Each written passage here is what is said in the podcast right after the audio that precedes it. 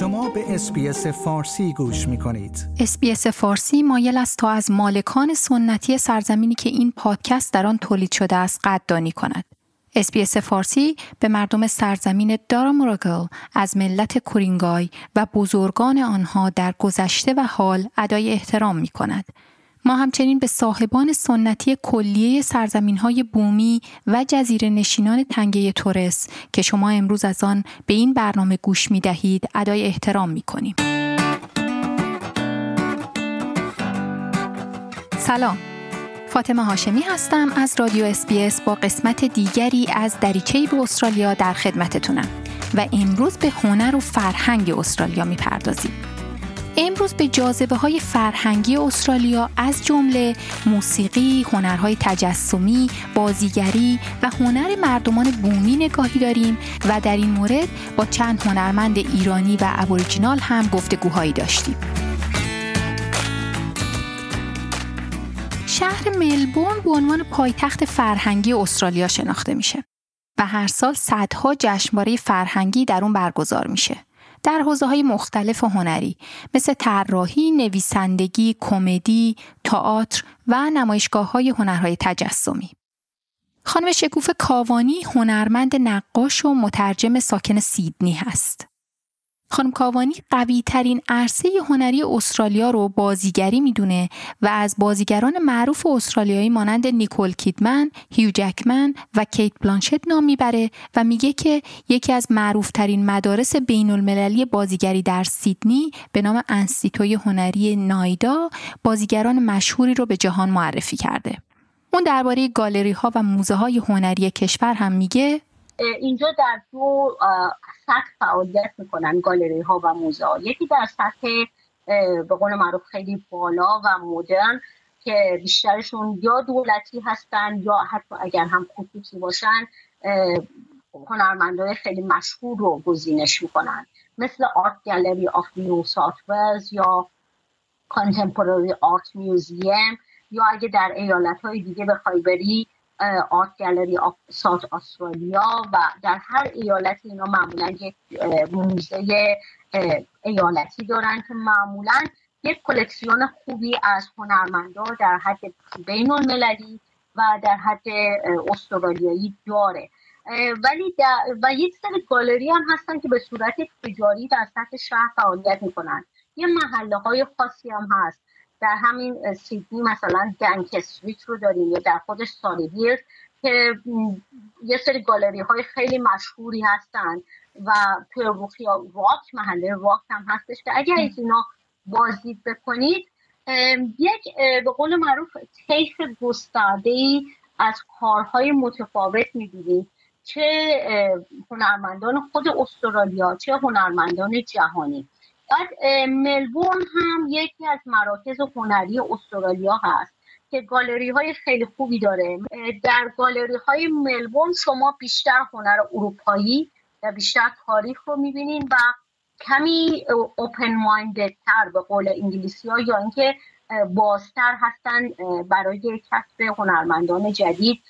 در ادامه خانم کاوانی و چه تمایز هنر استرالیا رو در عرصه بین المللی هنرهای تجسمی و نقاشی های مردمان بومی عنوان می‌کنه و ضمن معرفی تعدادی از هنرمندای مردمان بومی توضیح میده که اصلا هنر استرالیا وجهه بین المللیش رو مدیون هنرمندان بومی استرالیا هست به خاطر تاریخ قوی و دراز مدت که بهشون هست. و اگر هم توجهی به هنر به قول ویژوال آرت یا هنرهای تجسمی استرالیا شده مدیون این مردمان هست.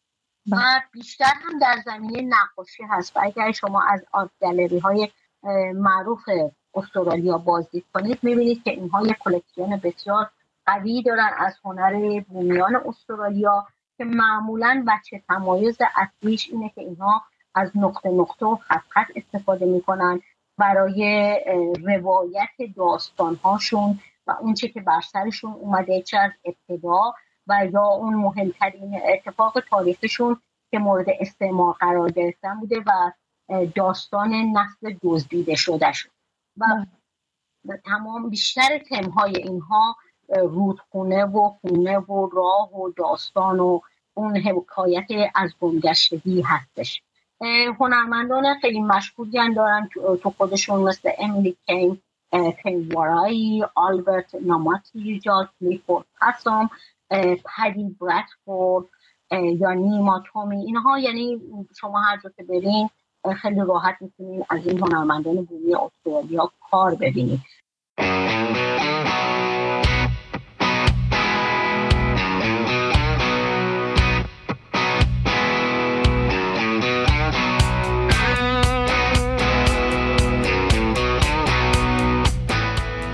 موسیقی که شنیدید به طور خاص یکی از محبوب ترین انواع موسیقی در استرالیا است. موسیقی راک. اما مطمئنا همه اونو دوست ندارن. و انواع و ریتم های مختلف موسیقی در استرالیا پرطرف داره. خانم گلار پور خواننده نوازنده و موسیقیدان ایرانی استرالیایی ساکن ملبورن هست و در مورد موسیقی رایج در استرالیا بیشتر برای ما توضیح میده.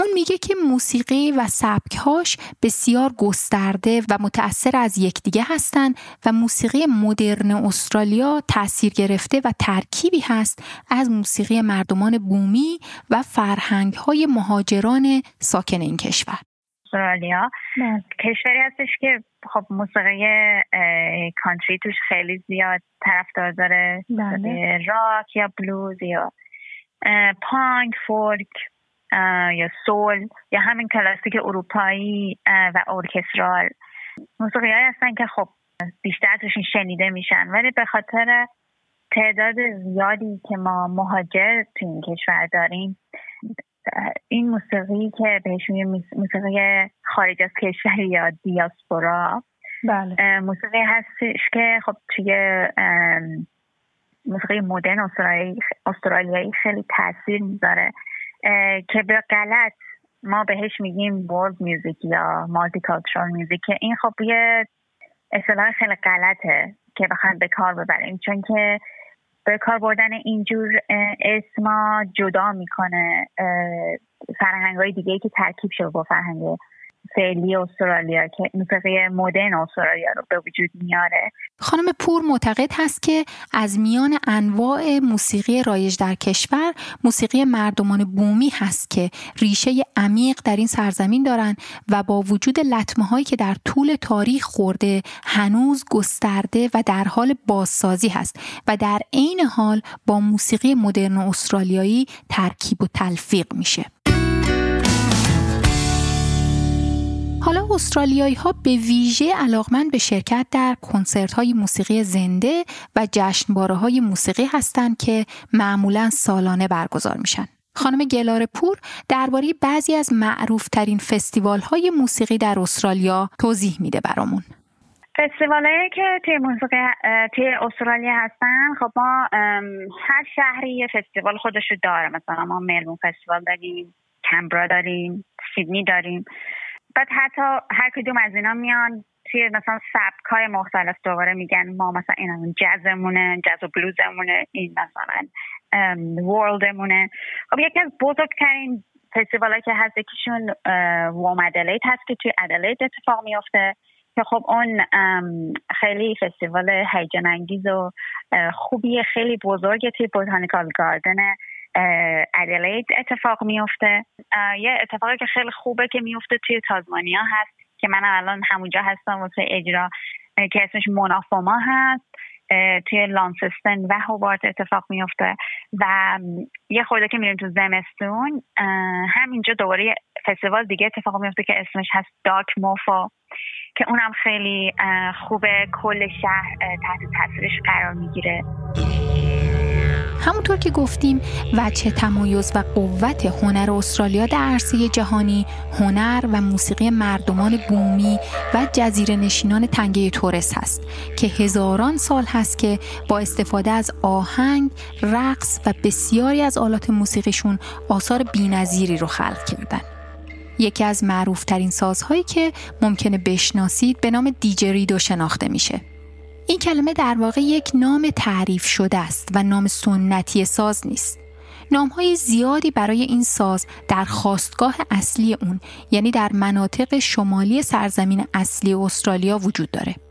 یکی از این نام ها ییداکی است کلمه ای از زبان یونلو ماتای مردم یونلو در قلمرو شمالی یعنی نوردرن تریتوری است.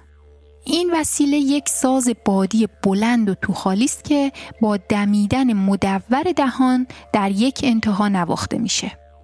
همچنین clapsticks یک ساز کوبه‌ای معروف هست که توسط مردمان بومی ساخته و استفاده میشه و گاهی هم با نقش‌های بسیار زیبایی نقاشی و تزیین میشه. تیم جان ادوارد گری از مردان بومی ویراجو گومباینگیر بیجیگال و خواننده اصلی گروه گرین هند هست. اون درباره چند ساز دیگر ملل اول برای ما توضیح میده. در سواحل جنوب شرقی استرالیا ما های پوست پاسم رو در منطقه سیدنی داریم که به ویژه توسط مردم کمرایگال درست میشن. و در واقع زنان در مراسم ویژه خودشون از این تبل پوست پاسم استفاده می‌کنن. لپستیک هم داریم که از های خیلی سخت ساخته میشه. در منطقه سیدنی می‌تونین از درختان بنکسیا این آلت موسیقی رو بسازین که صدای بسیار خوبی تولید می‌کنه. یا از درخت کسوارینا تولید میشن. تیم میگه موسیقی ایجاد شده توسط سازهای سنتی ملل اول به زمین صدا میده. آلات موسیقی شامل سپر، نیزه، بومرنگ و هر وسیله‌ای با صدای ضربی بود. به نظر من سازهای سنتی ملل اول صدای مضاعف به مادر زمین میدن. تا از طریق موسیقی، رقصها و مراسمشون زمین بتونه حرف بزنه. یعنی ما همیشه از سبک زندگیمون و خلقت داستانهایی توصیف می‌کنیم. خلقت کوه ها رو توصیف می‌کنیم و در مورد روحیه خالق خود صحبت می‌کنیم. از طریق رقص ها ما این داستان ها رو هزاران سال ادامه دادیم.